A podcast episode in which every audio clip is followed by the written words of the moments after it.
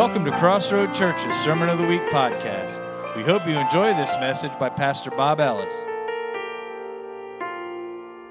Not long ago, I had the, the opportunity to go back home to, to Virginia to, to visit with family and friends. And, and I remember uh, being around uh, different relatives and, and different relatives who hadn't seen me in a while. And, and some of them would, would make comments about how, wow, you just, you're looking more and more like your dad, or you're, you or you look like this. And, and, and, you know, maybe you've heard that expression, you're the spitting image. I, I didn't quite get that. But, but sometimes we've heard that expression that so and so is the spitting image of, of someone else. And that, when you think about the term, it's kind of gross, but it's, it's meant to be a compliment. And, and that, that idea that, that our image, how we look, looks like somebody else. The Bible says in Colossians chapter 1, it says, For he, speaking about Jesus, he rescued us from the domain of darkness and transferred us into the kingdom of his beloved Son, in whom we have redemption and forgiveness of sins. He is the image of the invisible God, the firstborn of all creation. Jesus rescued us from darkness. Over the summer, I've been doing a uh, our, our summer version or our summer series, and just looking at light and and how how God has either called us to be um, miniature lights in this world or how we're called to walk in the light. And, and different passages really draw, um, and draw emphasis on, on light as it relates to believers. And Colossians says that we've been rescued from darkness, which means we're no longer in darkness, we're in light. And we're now in the kingdom of the Son, in Jesus' kingdom. And He's forgiven us of our sins. And it says, He is the image of the invisible God. He is the spitting image of God. He is, He is, um, he, God used Jesus to shine light on Himself. And so, as Jesus came into the picture of earth and its humanity, we got to see light on who God is. We got to see light uh, on the image of the invisible God. And, and so, Jesus gave us this opportunity to see what God looks like. Just like when, when say, someone sees me and they say, You really look like your grandpa, or you really look like someone else in your family. You, you, you share some similarities. Well, not only does Jesus share similarities, uh, it says he is the firstborn of all creation, but he was with God creating. The scripture says that he was in the beginning. And, and we are familiar with that idea in Scripture. But I wanted us to just kind of think a little bit about the image of God. And Scripture, through Jesus' walk in life, he, it taught us more about what the image of God, what it revealed about who God is. So the image of God is revealing more about who God is. So Jesus came to reveal more about God's plan and to deliver us from darkness. So I want to read, as that, that is the backdrop, I want to read out of Mark chapter 7. And Mark chapter 7 is an encounter where Jesus heals someone, and I'm going to not get into it before reading it, but um, the, the story is an amazing display of, of, of, of Jesus showing off God. And so, if, if he is the invisible image of God, what do we learn about God through Mark chapter 7? The scripture says, Then Jesus left the vicinity of Tyre and went through Sidon, down to the Sea of Galilee and into the region of Decapolis. And there some people brought to him a man who was deaf and could hardly talk. And they begged Jesus to, to place his hand on them. And after he took him aside, away from the crowd, Jesus put his fingers into the man's ears. Then he spit and touched the man's tongue. He looked up to heaven and with a deep sigh said to him, Ephphatha, Ephphatha, which means be opened. At this, the man's ears were open, his tongue was loosened, and he began to speak plainly. And Jesus commanded them not to tell anyone. But the more he did so, the more they kept talking about it. People were overwhelmed with amazement. He has done everything well, they said. He even makes the deaf hear and the mute to speak. What do we see about God in this passage? If Jesus is the invisible image of God, if he is if he's the image of the invisible God, it means that light has has was was was shown onto Jesus and illuminated for all to see uh, a glimpse of God. What do we see about God through Jesus in this story? Well, one of the things we see here is that they they asked Jesus if he would just touch him, if he just put his hands on them, if he would because they had seen Jesus do that in the past and and it usually resulted in in, in a healing that would take place. And so they started to expect certain things.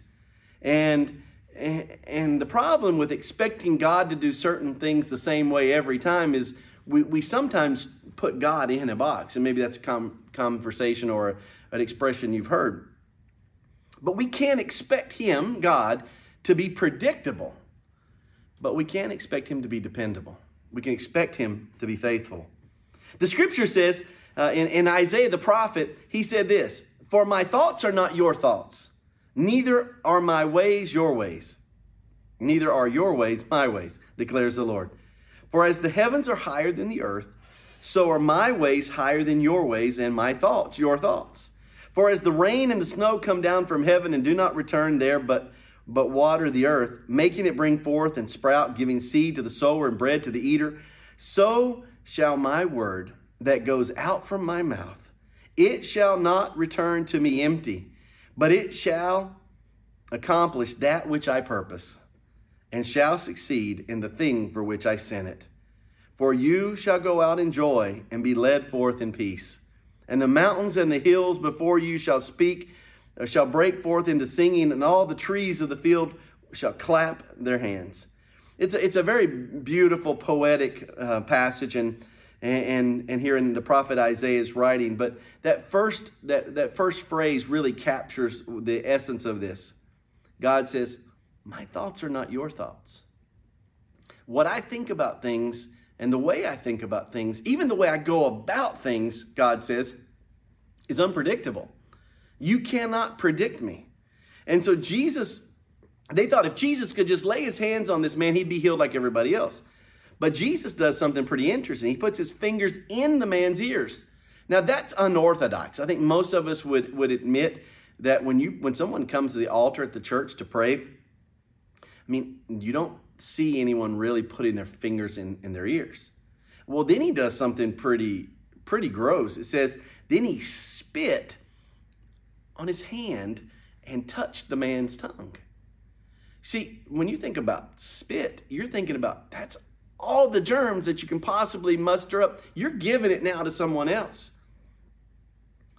But Jesus is showing us something here that, that I think it, it helps cement an idea that is, God's not predictable. Yes, he is the Jesus is the in, image of the invisible God, but just because he did something one way in the past doesn't mean he has to do something the same way in the future. He is a creative God. Remember what it says in Colossians that I read. He's the firstborn of all creation. In other words, he understands what it means to create. He understands the beauty of the creation, what he has done. He was with God, creating. And, and what the scripture says to us is that he is not going to be predictable. Just because maybe you read that he did something in the past like that, mm, he, he could do it a whole different way. And so what does he do? He touches, um, he spits on his hand, touches the guy's tongue. Pretty gross, right? Um, but what does he do? What is dependable, what is faithful, though it, though his actions were unorthodox, though the way he did it was different, the man was healed. And and it's just a reminder that God is faithful. He might not do it the same way. Maybe what you're going through right now, maybe what you've been praying for, you're thinking, well, why doesn't he do it like he did in Mark chapter 7? Or, or why doesn't he do it just the way I ask? Because I feel like my motives are right. I don't know why God does the things He does, but I do understand that mm, my brain and my thoughts are nowhere close to understanding His thoughts. And how He does things in His ways and my ways are distinctly different. Um, but He goes on in Isaiah and He says, But you're going to be led in joy and peace. If we keep believing in Him and trusting in Him, He is dependable, He is faithful. And he is the image of the invisible God who can, who can create a miracle and do something amazing that we can't predict. And we've got to stop putting him in, in, in, in putting expectations on him because he can do immeasurably more than we could ever ask, hope, or think. The psalmist wrote this in Psalm 145 13. For your kingdom is an everlasting kingdom, your rule throughout all generations. The Lord always keeps his promises, for he is gracious in all he does. God is faithful to complete his promises. It would probably serve us um, well if we would start to memorize and understand and think about the promises of God and, and, and instead of just asking God to do what we think we want him to do but to understand that He is faithful throughout all generations. His promises are sure, and maybe we need to rest more on those promises because He's not predictable, but He is dependable, and He will come through. Just as He did in the story where He touches the man, touches his, the man's tongue with His own spit, and He looks up into heaven, the Bible says in verse 34, and He has this deep sigh before He says uh, this word, which is uh, that goes all the way back to a Chaldean word, Ephphatha, or Ephphatha um, it says he has this deep sigh. And just like you can't, you and I can't expect him to be predictable, um, maybe it, maybe it's going to be difficult to understand, but but I can't help but wonder what was he sighing about? When you think about a sigh, it's like a, a sigh of it's like letting it all out, or was there more? Was there more going on in this sigh? Sometimes Jesus would sigh because the people didn't get it.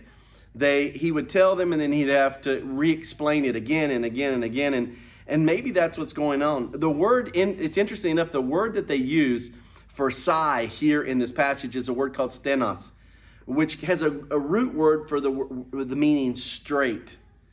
Jesus has this sigh that, uh, and they don't get it. And, and he's trying to make it clear. He's trying to make the way straight for them to understand, and they just don't get it. It says he looks up into heaven with a deep sigh, and he, and he utters these words from in Chaldean, which can be translated, be opened.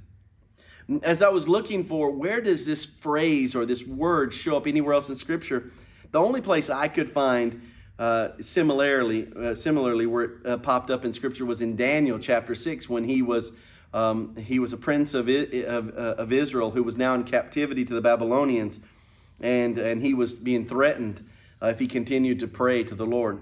And the scripture says in Daniel chapter 6, verse 10 But when Daniel learned that the law had been signed, and this was a law that was going to get him in trouble, he went home and he knelt down as usual in his upstairs room with its windows open towards Jerusalem. And he prayed three times a day, just as he has always done, giving thanks to his God. Well, if you remember the story, that led to Daniel being thrown into the lion's den.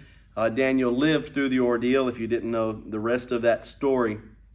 Um, but, but that phrase in Chaldean is the, like the windows are opened. So Jesus lets out this sigh and, and, and then he says, let the, let the windows of heaven be opened up. God isn't predictable. And Jesus gave us a glimpse at the image of the invisible God, the heart of God, what God wants to do. He would he he he shone light on who God is and what God wants to accomplish. God is dependable, though he doesn't always uh, prove to be predictable. But he also wanted to make a, an, an opening for you and I. That, that when he opened the heavens, God would pour out for us everything that we needed.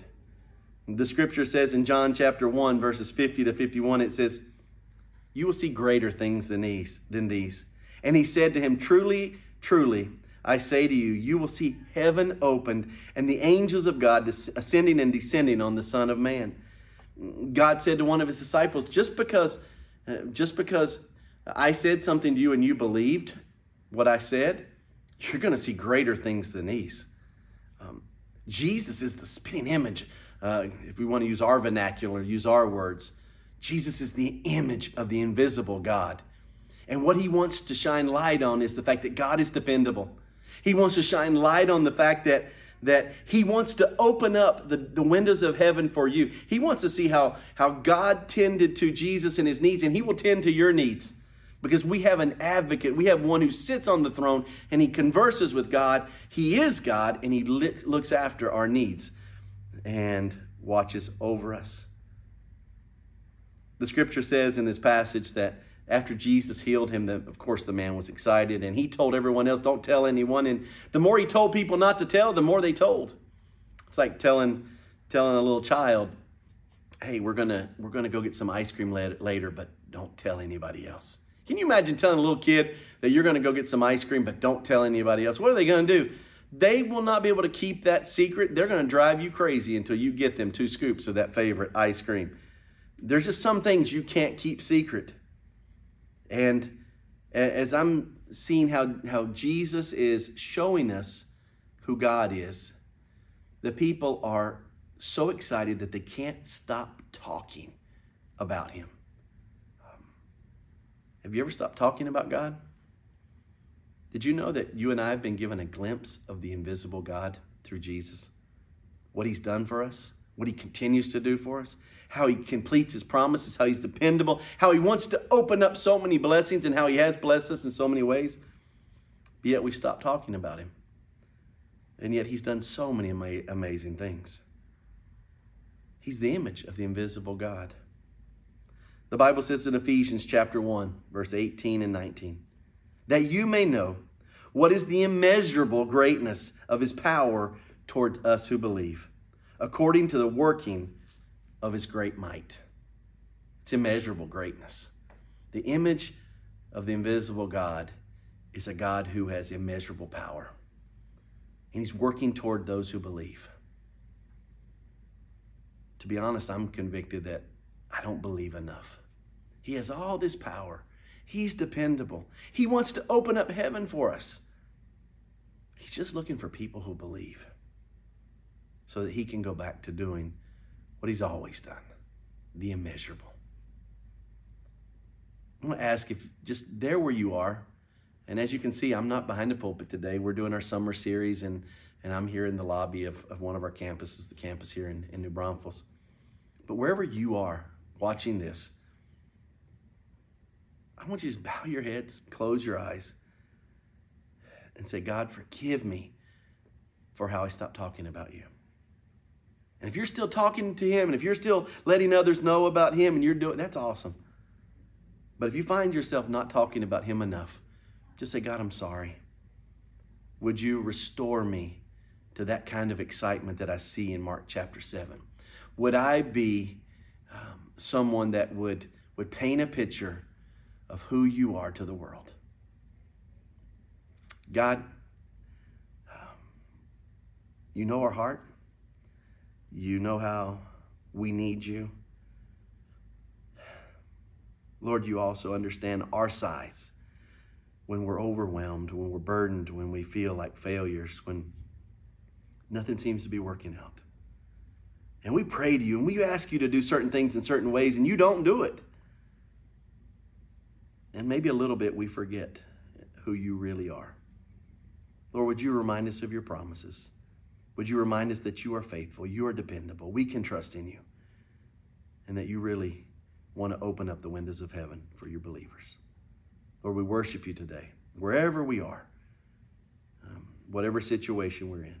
Lord, if we've, if we've been asking a specific way and it's been affecting our prayers, and Lord, we, we pray that you would help us to not put you in a box, but remember that, that you came to show us God the Father and the heart of God the Father. Jesus, we thank you for your investment in us. And we pray that you would um, restore our excitement for you. We pray in Jesus' name. Amen. If you don't have a church home, um, I'd like to take this opportunity to invite you to, to come out to Crossroads Church. We have services in San Antonio, 3910 West Avenue, there in San Antonio, and it's at 11 o'clock on Sundays. And then in New Braunfels, and, the, and it's on 1895 um, Walnut Avenue and uh, South Walnut Avenue, and it's at 10:30 on Sunday mornings as well. So both are on Sunday. I'm not sure if I said Saturday the first one, but anyway, they're on Sunday. Uh, San Antonio's at 11. New Braunfels is at um, at 10:30, and then our Spanish service in New Braunfels is at 12:30. And uh, as I said before, if you don't have a church family, you don't have a church home, uh, we would love to to walk in fellowship with Jesus with you. Hope you have a great day. God bless you. For more information about this podcast and other ministries, visit crossroadstx.church.